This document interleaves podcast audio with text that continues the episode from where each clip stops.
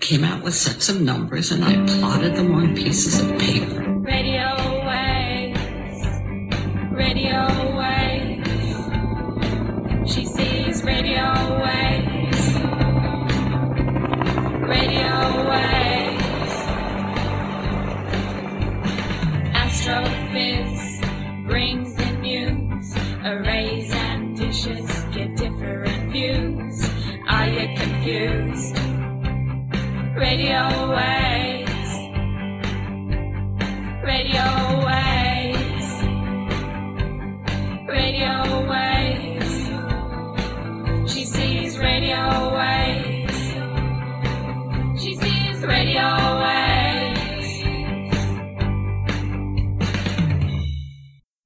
Welcome to the Astrophiz podcasts.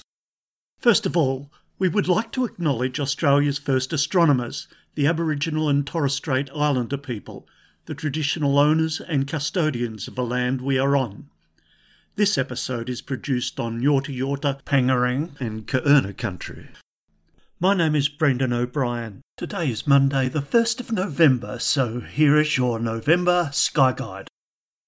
We always include a community service announcement asking you to wash your hands regularly, wear a mask if you can't socially distance effectively, and isolate as much as possible, and as soon as you can, to protect yourself and your community, get that COVID 19 vaccination as we work our way through this global crisis. We also ask you to influence your local politicians with the message that we need to change our energy policies to move to renewable energy to mitigate climate change.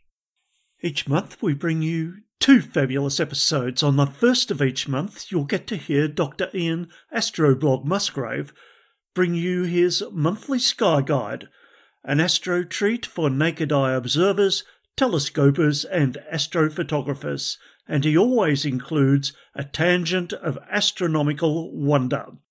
In the middle of each month, we'll give you an interview with a noted astrophysicist, astronomer, astrophotographer, space scientist, or particle physicist.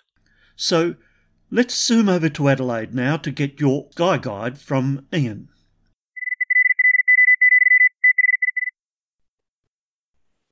Hello, Ian. Hello, Brendan. Great to be speaking with you again, Ian. And can you tell us what's up in the skies for November? It's great to be speaking again. And November is going to be quite interesting. Our friend Venus is still shining brightly and coming closer and closer to Jupiter and Saturn. So by the end of the month, we'll have a, a delightful lineup of the three brightest planets in the early evening skies. The other interesting thing will be a twilight lunar eclipse, which will be quite difficult but interesting. As always, I'll start with what's happening with the moon. So, the new moon is November the 5th. So, this will be a great time to see, see the skies in their sparkling glory. November 11th is first quarter, um, and they will have a, a, nice situation where the moon will climb the ladder of planets, looking beautiful. Full moon is on November the 19th, and that's when we have our, our partial twilight lunar eclipse. And November 27th is the last quarter. Now, let's move on to what's happening in the evening sky.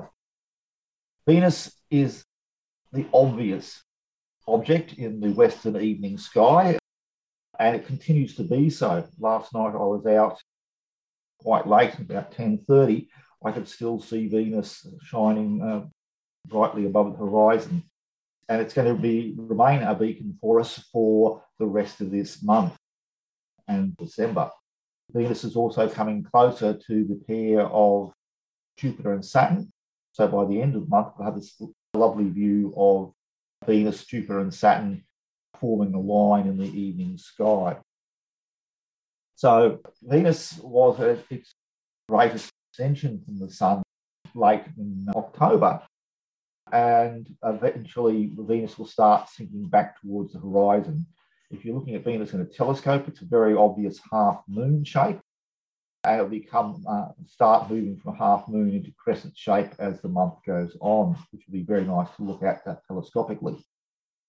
Now, Venus is in the teeth of the Sagittarius of Sagittarius for most of the month, and from the 5th to the 9th, Venus is going to be in binocular range of the Trifid and Lagoon Nebula. You might find that Venus will drown out the faint nebulosities, but the bright stars that form uh, the structure of these nebula uh, looks, looks a bit like a, uh, a V shape, will be very uh, obvious next to uh, bright Venus. They're too far away for, for telescopes, but uh, will look quite nice in binoculars. And then from the 11th to the 16th, Venus is in the lid of the teapot.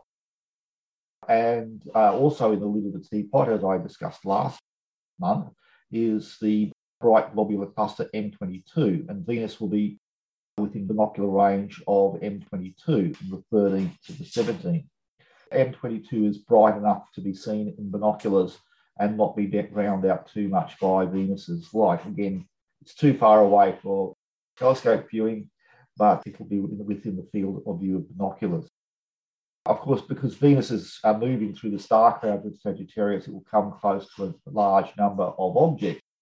But the problem, of course, is Venus is so bright and many of these things are quite dim, they won't be really worthwhile having a look. It's just intellectually nice to know that almost every time you look up, Venus will be close to a, a, a little cluster or a, or a little globular cluster, but you won't be able to see it. And then on the 8th, the planet dance starts with the crescent moon being within binocular range of Venus. It actually starts on the 7th. If you've got a clear western horizon on the 7th, you'll see the crescent moon, uh, Venus above it. Then further up, Saturn and Jupiter. Uh, but on the 8th, the crescent moon is uh, within binocular range of Venus and will look quite nice because you'll be able to see if you've got a, a decent, clean pair of binoculars. The moon is in thin crescent shape and Venus is in its half moon shape. But for most binoculars, it just be Venus will be so bright you won't be able to see any shape to it. Jupiter and Saturn are still readily visible in the late evening sky. They're rising before sunrise. And even though their best viewing is behind them, they're still quite good in uh, small telescopes. And Saturn was in a, a, good position at the end of last month for uh, maximum shadow on the rings, but you'll still see a decent amount of shadow on the rings, making the planet really pop out in 3D if you're looking at, at, tele- at telescopically. Sadly, they're uh, moving close to the horizon, so your window for telescopic viewing is from when the sky is fully dark, an hour and a half after sunset, to about 11 p.m. at night when they, they, they're still above the horizon, but turbulence around, around the atmosphere means that you won't get a very good view of them.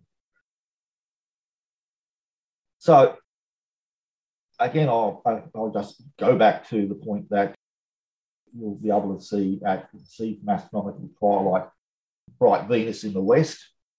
Then, if you move towards the northwest, you'll see Saturn and then Jupiter making a very nice line in the sky. And then from the seventh, the moon joins this lineup. So the seventh moon above the horizon, then Venus, then Jupiter, and Saturn. The eighth, the crescent moon's uh, close to Venus.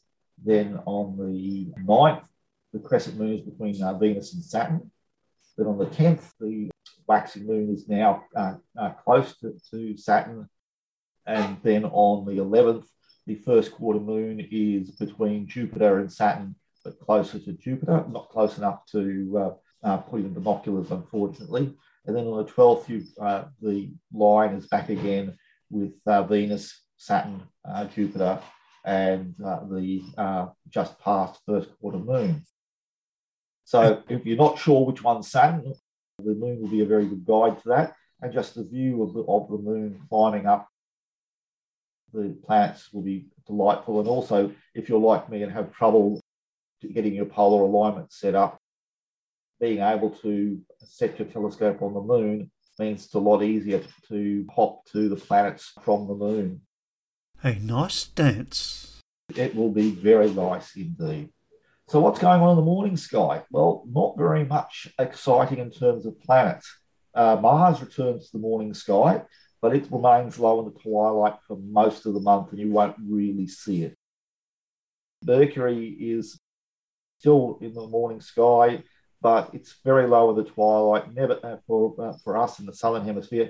For those of you in the northern hemisphere, Mercury is probably at its best in the morning for this month, and I've been seeing some nice images from people uh, in the northern hemisphere showing Mercury beautiful in the morning sky. So for our northern hemisphere listeners, this is a great time to view Mercury. And if you're a northern hemisphere listener, on the 4th of November, the thin crescent moon is very close to Mercury. It'll be uh, low in the twilight, but it will still be relatively easy to see. For us in Australia, it's basically unobservable. But for both the northern hemisphere and the southern hemisphere, Mars is basically unobservable. And the stars are, are looking good. So remember, the, in the early part of the month, up till about November the 10th, the sky will be relatively clear of the moon. So that's an excellent time for looking at stars without the interference of the moon's light. So Scorpius the Scorpion, which has been uh, our major constellation, is now setting. And Sagittarius, the distinct uh, teapot asterism, is low in the early evening sky. Uh, still very easy to see. And with the head of the Scorpion uh, setting, you'll have this uh, back to front question mark on your horizon, making you question everything you ever knew. Uh, and the teapot, again, it's low on the horizon, but you'll still have a chance to look at things, especially uh, when Venus is moving through the through the teapot. And I've already mentioned M22. But as Scorpius sets, its rival Orion the Hunter rises on the eastern horizon, along with Taurus the Pleiades.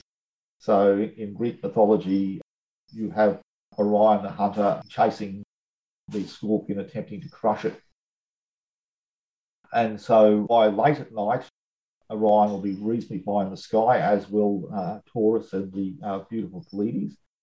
Taurus is very obvious as a V shaped constellation or in an upside down V shaped constellation with the bright red star Aldebaran at its tip and the little uh, cluster of the Pleiades not far behind. But they're not best placed. They'll be very late at night, but they're not best placed for the early evening and I'll talk about them for the December January Sky Guide. I'm going to come back to the galaxies again. I've reminded you uh, that in, in, the last episode I talked about Andromeda and the Magellanic Clouds. So uh, Andromeda is at its highest in the late evening. So even in the southern hemisphere, uh, Andromeda will be able to be seen with binoculars. It'll be, uh, if you're in a really dark sky, you'll be able to see it, a faint smudge in the north. Highest around about 10.30 uh, p.m. local time.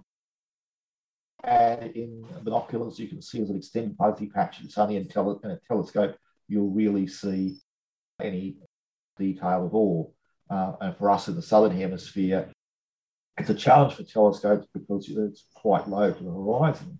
Uh, for those of you in the northern hemisphere, it will be absolutely magnificent. For us in the southern hemisphere, we have our two dwarf galaxies, the Small Magellanic Cloud and the Large Magellanic Cloud. So at the same time as uh, Orion is its, is its highest, the Large Magellanic Cloud is uh, almost at its highest due south. And this will be a great time to see the globular cluster 47 Tucana, one of the best globular clusters in the sky. And now uh, it's sufficiently high for the large Magellanic Cloud. So if you're looking due south at the small Magellanic Cloud, just east of the small Magellanic Cloud is the large Magellanic Cloud, and it's now sufficiently high above the horizon for good view. In the sky without a telescope or binoculars, it's a, a fuzzy patch, but uh, if you're in a really dark sky, you can faintly see the remnants of the bar through, through the middle of the uh, large Magellanic Cloud. Through binoculars, there's a wealth of, of, small objects to, to look at. but your eye will probably be drawn to the tangled knot of uh, glowing gas that is the Tarantula Nebula. So at this point of time, there's not too much in the sky to look at that's, that's quite visually dramatic. Most of the clusters in the uh, in Carina and Vela and Puppis are, are right on the horizon us in the southern hemisphere. But the large Magellanic Cloud and the small Magellanic Cloud are a source of really nice objects. Now, I talked about the partial lunar eclipse. Partial lunar eclipse of uh, 19th of November is, again, not very good from Australia because it's in twilight. So, a difficult eclipse, best eastern coast, okay from the central states, and really not particularly good from Western Australia. So, uh, also with the uh, full moon of the 19th is uh, uh an apogee uh, full moon.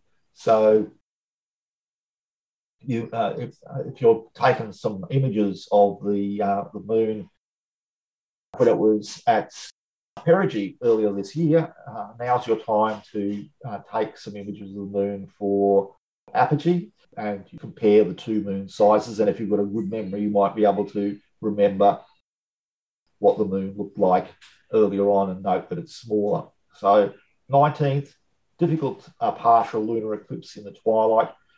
It may be, may be difficult, but it will still be very interesting to watch, along with a apogee moon. The only other thing is the, the Leonid meteor shower. While famous for spectacular outbursts, we're now in, in between uh, the major outbursts and uh, it's got very modest rates.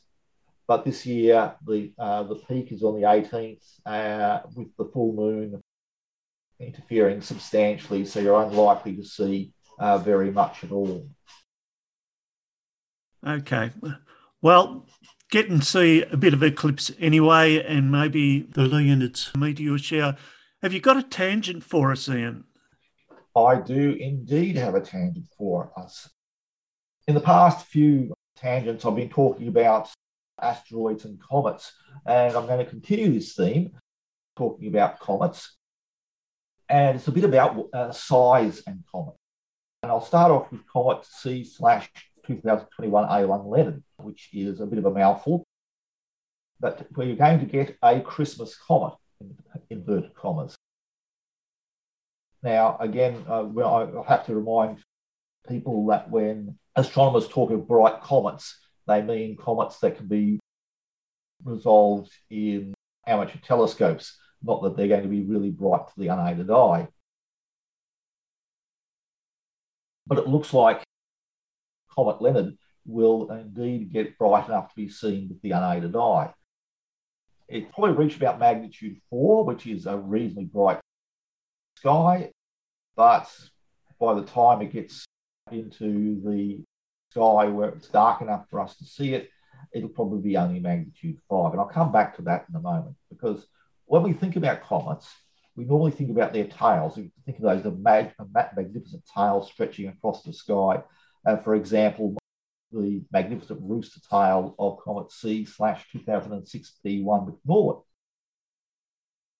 But those spectacular tails are relatively rare.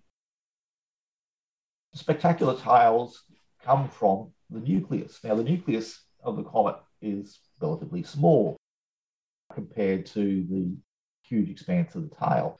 Now, the nucleus of a comet, as I've mentioned before, is a mix of ices and dust. And when we talk about ices, the ices are things like carbon dioxide, carbon monoxide, and ethanol. You probably don't want chunks of carbon monoxide floating in your afternoon drinks, uh, as well as our familiar water, of course. And the dust is mostly hydrocarbon gunk, along with some of the things that we would like to think of as dirt. But yeah, when we talk about cometary dust, a lot of it is actually complex uh, organic chemicals, not grains of sand. Now, we know from spacecraft flying by and the Rosetta orbiter that the material of comets is kind of loosely packed, mostly like mostly empty space. Uh, it's been said uh, that the uh, Uh, the comet is has the the, uh, the density of a, of a snowbank. Uh, for those of us in Australia who've probably never seen a snowbank, imagine getting a, a bunch of shaved ice, a mix up a bit, a mix up a handful of shaved ice with a handful of brown sugar, and you've got an roughly roughly an idea of what uh, a comet is like. Now, most comets are on elliptical orbits and come from uh, out the orbit of Jupiter or further out to deep within the solar system. As the comet approaches the sun and heats up, the ices start to volatilize and blow off into space, taking bits of the dust and ices with them. And this forms the spectacular tails that we see. So you'll have uh, ion tails from gas that has been uh, ionized, uh, glowing with a, a, a bluish light and you'll have the magnificent dust tails uh, glowing with the, uh, a, a, yellow light, and sometimes the uh,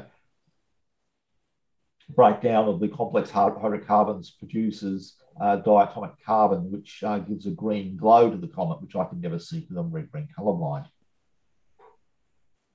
And we've, we've uh, seen spectacular jets of gas and dust erupting from the fissures in the comet of 67P surface courtesy of the Rosetta orbiter. So how big bright a comet's tail get uh, depends on a, a, range of factors. And uh, for example, how close the comet gets to the sun. Of course, the closer a comet get, gets to the sun, the more stuff is blasted off because as it heats off.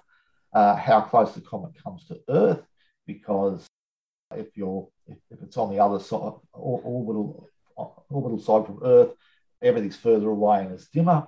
And some of the really most spectacular comets have been uh, comets that have come very close to Earth, uh, astronomically speaking. How often this comet is coming to the inner solar system, the more time a comet comes into the inner solar system and has the sun uh, blast of its volatiles, less volatiles are left, the less material is, is to make a spectacular time the next time around. And to some extent, how big the nucleus is. Now, I'll give you a moment to imagine this magnificent tail stretching across the sky. How big do you think the comet is? How, its, its inner core, the lump of dirty ice uh, and, and treacle that we call the cometary nucleus. Hmm. Well, on the whole, they're surprisingly small. They're typically less than 15 kilometres in diameter, and the majority of the range in range is about one to two kilometres. So C uh, 2006 P1 McNaught, that really spectacular comet with the rooster tail. Its nucleus was probably in the range of about two kilometres diameter. But it came very close to the sun, skimming above the surface, and uh, a lot of material and dust blasted out into space. The less famous but also spectacular uh, uh, C slash 2011 W1 Lovejoy produced this amazing searchlight-like tail, which didn't last very long.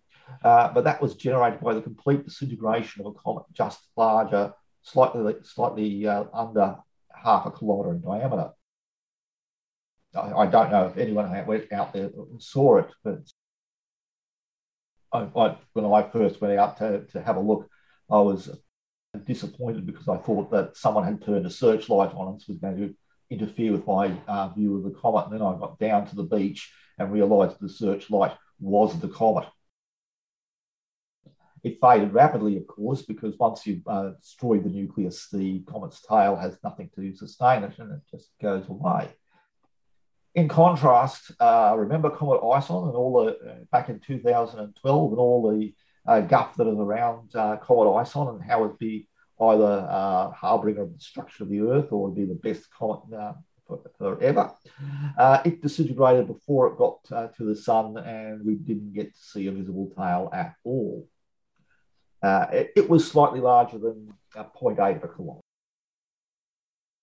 So, uh, so some of the most spectacular comets are quite small, and some of the fizzing comets can be much larger.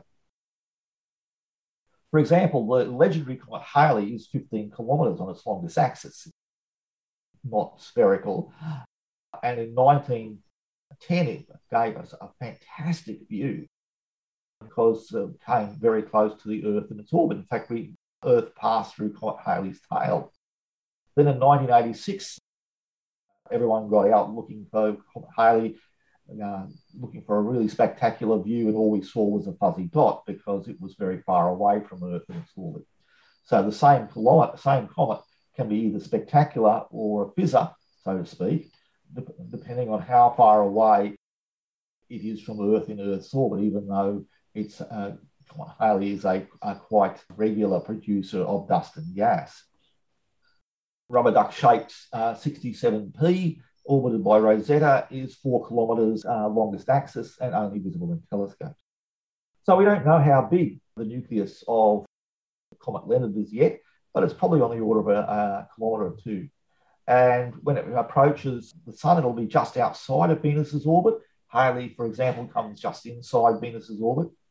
And so it may write uh, uh, a brightish magnitude 4, like I said before, but of course that'll be really close to the sun. And when it gets far enough the sun, away from the sun across the sea, it'll probably be about magnitude 5. And again, I'll talk, talk about this in detail next month. And it actually makes its closest approach to the sun in uh, January, but for, for us in the uh us, we'll see it best in December uh, of 2021 because of the, the, the way its orbit uh, and our orbit uh, line up. So that's a fairly uh, interesting but uh, uh, Christmas comet, but fairly ordinary. Another comet making the headlines is not visible to the unaided eye, and that's comet 26P. I'm not going to say the name. It's something like Sax-Wachsmann Wachmann 1. unlike Halley or McNaught or uh, ISON, it's around 60 kilometers in diameter. It's huge. And it's also famous for its uh, semi regular increases in brightness. In fact, uh, Uh, it's, it's fairly regular, uh, so having on average 7.3 outbursts per year, not the exact number. It also uh, has more outbursts when it's closer to the sun. Now, the most recent of these outbursts has just occurred and it increased its brightness by a factor of a thousand. Uh, that, that's huge. That's a huge amount of brightness. Of course, it was only it, it only got to telescopic from uh, to telescopic visibility from telescopic visibility. So, not exciting for um, us in the unaided eye world. And a month earlier, in September, there was a series of outbursts that resulted in being enveloped in a, in a glowing cloud of gas. And then the uh, October uh, uh, eruption added a new um, uh, parcel of gas to this glowing cloud. So, apart from its size, which is uh, uh, quite large, and it's about the same same as size as Hale Bopp, which is an incredibly spectacular comet. But because 29P never gets close to the Sun and just outside uh, Jupiter's orbit, it's always a faint telescopic object. So again, it's big, but it's apparently covered in cryovolcanoes. Now, a cryovolcano is uh, a volcano that shoots out ice instead of, of, of lava. And what's happening is that uh, they've got fissures like those on uh, Rosetta that semi-stable. Uh, and for example, the outburst uh, we saw um, just now in October was uh, took place around 59 days after a um, similar outburst on August 25th. And so it's probably uh, the same cryovolcano erupting a second time. So again, while you may think of cryovolcanoes as these nice little cones, it's probably uh, an overgrown fissure. Having, having said that, the cryovolcanoes on Ceres do have these lovely uh, cone shapes. And so, why the, the 59 days? Because the comet uh, rotates and it rotates slowly with about a rotation of about 57 days. And as the sun warms the surface, the, uh, these uh, cryovolcanoes have these, these outbursts.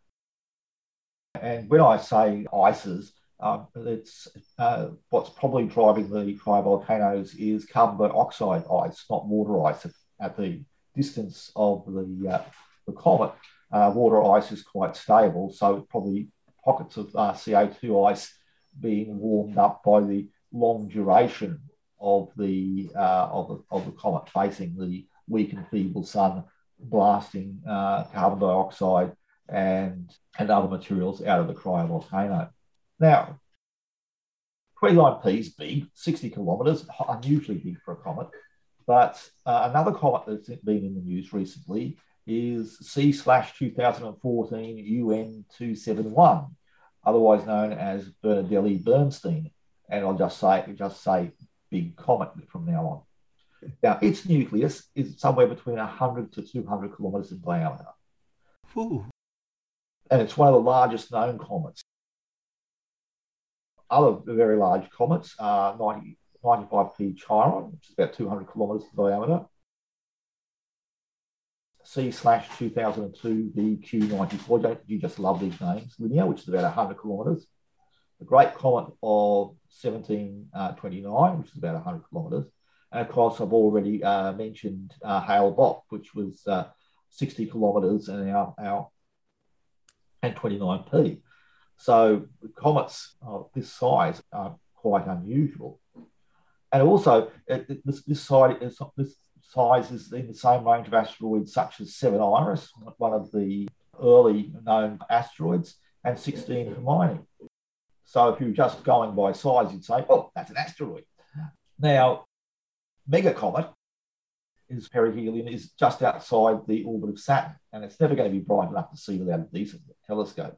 And uh, its perihelion is on the 5th of April 2031, if you're feeling like waiting for it, but it's going to get no brighter than Pluto, so a magnitude of somewhere between 13 to 16. And it's interesting because it's one of the handful of comets that we are reasonably sure originated from the Oort cloud. So its size blurs the line between comet asteroid, other icy bodies in the Kuiper belt and the Oort cloud that we think of as minor planets. But of course, it's not the first. Uh, I mentioned the comet 95P, uh, Chiron. Uh, Chiron was originally just known as Chiron, and it was one of the first centaur objects discovered, uh, icy objects uh, out beyond the orbit of Jupiter. Uh, and it was cometary in age was only discovered much later. So the centaurs are a group of small bodies that orbit the sun between Jupiter and Neptune and crosses the orbits of one or more of these uh, uh, giant planets. So centaurs typically exhibit the characteristics of both uh, asteroids and uh, comets. And with our megacomet added to uh, the mix and the persistent geological activity of 29P, this once again shows that our fixed categories of planets dwarf planets and minor planets, uh, and then things like comets blend into each other. Uh, there, has uh, been more disputes about whether Pluto is a planet or not being coming up, and I think I think everything's on a spectrum. So disputes about the, boundaries uh, should be futile. I think we should actually simply glory in differences of these objects. I mean, a, a, a giant uh, comet uh, volcanoes on it is pretty damn spectacular, uh, whether you want to call it a minor planet or a comet or whatever. And so when you're uh, out looking at Comet Leonard in late December, or, uh, or early December or late December, uh, you can think that it's a, uh, one of a group of bodies which truly disrupts our notions of what uh, a planet should be like. And that's my tangent. Fantastic. Lots of things to watch out for, and never knew about such a variety of core sizes for comets. Yeah, it's quite astonishing. Well, thank you very much, Ian Astroblog Musgrave. Great things to watch out for in November. Thank you very much for that opportunity. I love speaking about these things. And I hope everyone has a great November looking out at the wonderful things that are in our sky. Thanks, Ian. See you, mate. Thank you. See you later, mate. All the best. Cheers. You have a, a good time and hopefully you get to see your family next weekend. I hope so. Fingers crossed. Okay, mate. All the best. All right. And remember, Astrophiz is free and unsponsored, but we're always very happy to recommend that you go to Rami Mandow at spaceaustralia.com for the very latest and best space news. And in two weeks' time, we've got a sensational interview for you with one of our planet's foremost SETI researchers, Dr. Jill Tarter. She's amazing. We'll see you in two weeks. Radio Wave.